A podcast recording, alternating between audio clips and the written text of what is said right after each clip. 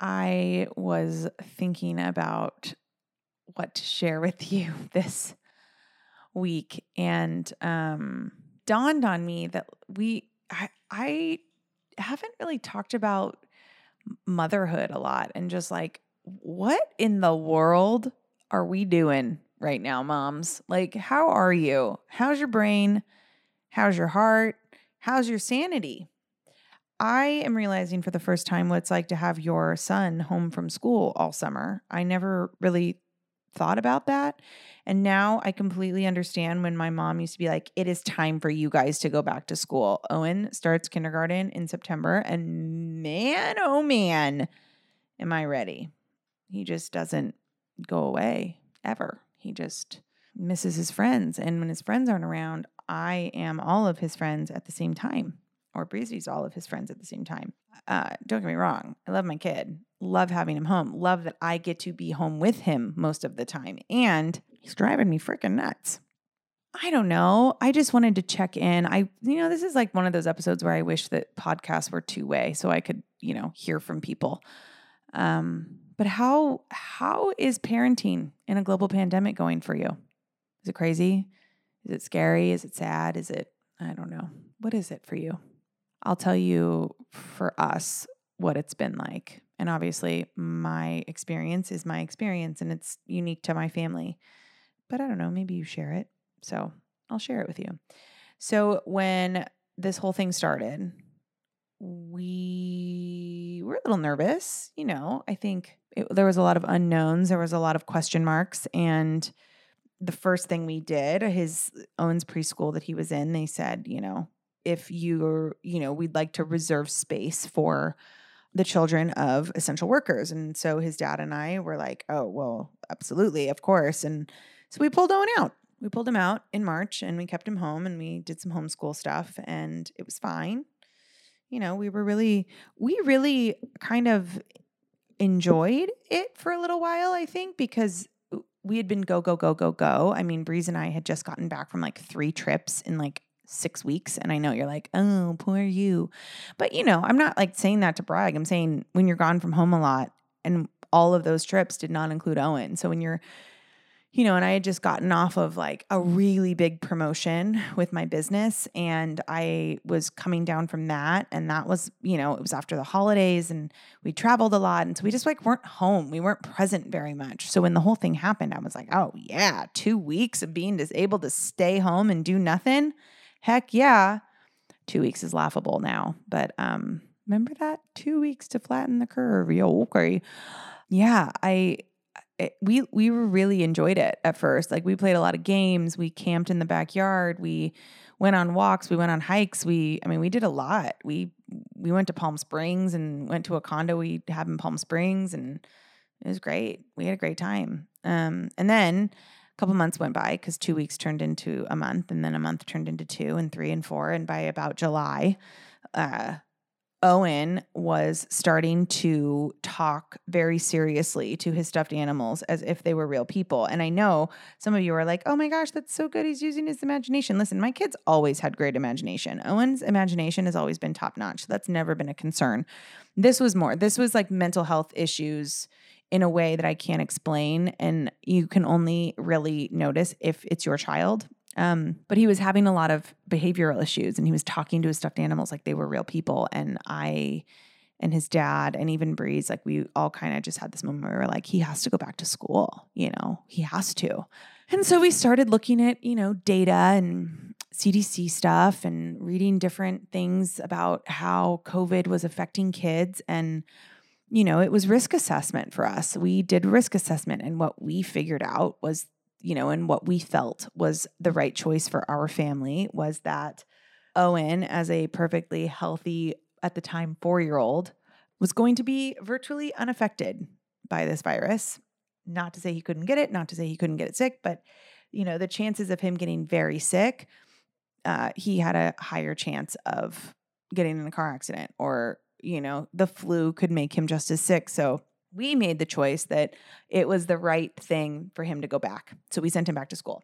And the school he was at, amazing preschool, transitional kindergarten, TK, uh, never shut down. So he was in school every day. Well, he went to school Monday, Wednesday, Friday, but he was in school every day, you know, without masks on, just kind of having a normal experience. And when the whole pandemic hit, my first thought was, I'm not in this pandemic alone. So, and I am responsible for the mental state of my child through this. So, as a parent, I need to make sure that my child feels normal, that my child does not feel anxiety or stress or fear around this.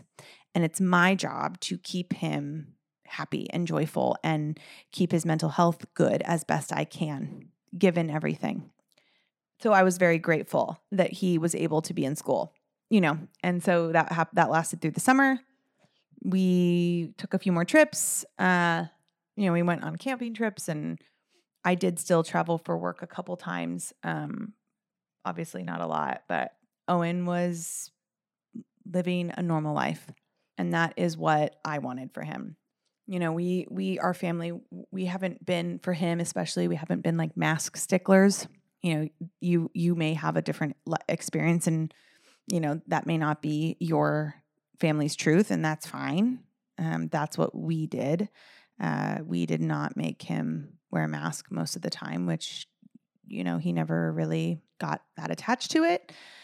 And then, you know, and even though, even though we did not get alarmist with anything really, um, I noticed he was starting to get very like nervous and had to wash his hands if he touched the ground or you know wouldn't get dirty and I rolled around in dirt when I was a kid like I was the kid that like ate dirt and I was fine you know like it's just so I want I wanted the same thing for Owen. I wanted him to, you know, be able to just not be afraid of getting dirty and you, you know, letting his immune system do the thing that it's supposed to do when he's young.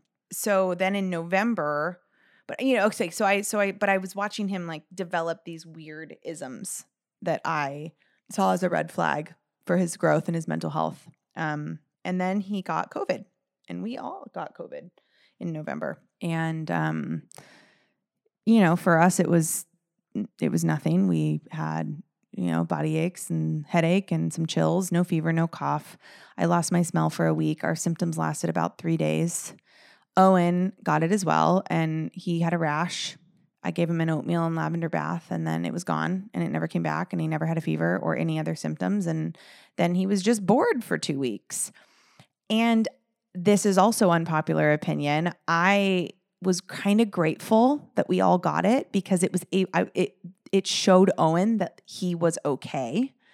So then a lot of those isms and those fears kind of went away after that, which I was like, okay, great. This is awesome. You know, he's good. We're good. We have antibodies. We're, it's great. It's great. Awesome. Everything's great.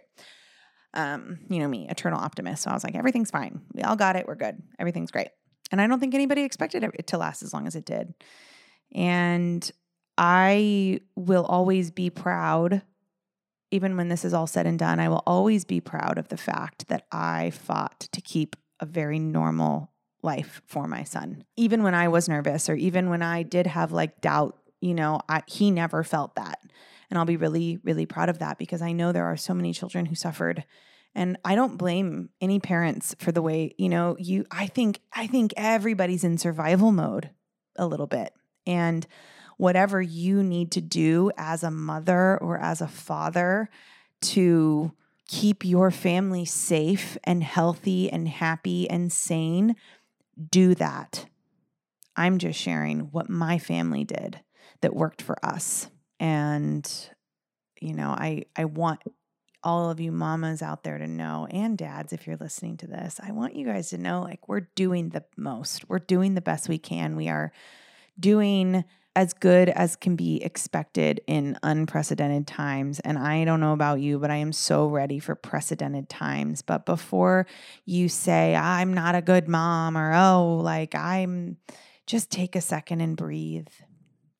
Take a second to just look at how far you've come and look at what you've done to provide a safe, joyful space for your children or child. You know? We give ourselves a lot of flack. We give ourselves a lot of shit, and we shouldn't. We shouldn't because I do believe that every parent is doing their best right now. And I just wanted to check in and agree with you that it is wild out here.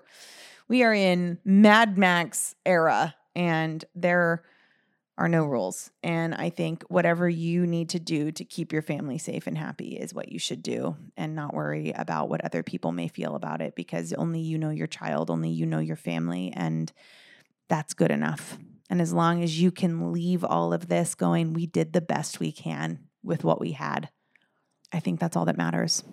It's not parenting is not a one size fits all. Parenting is a gamut of tools and whichever ones you need to use when you need to use them, I think is great.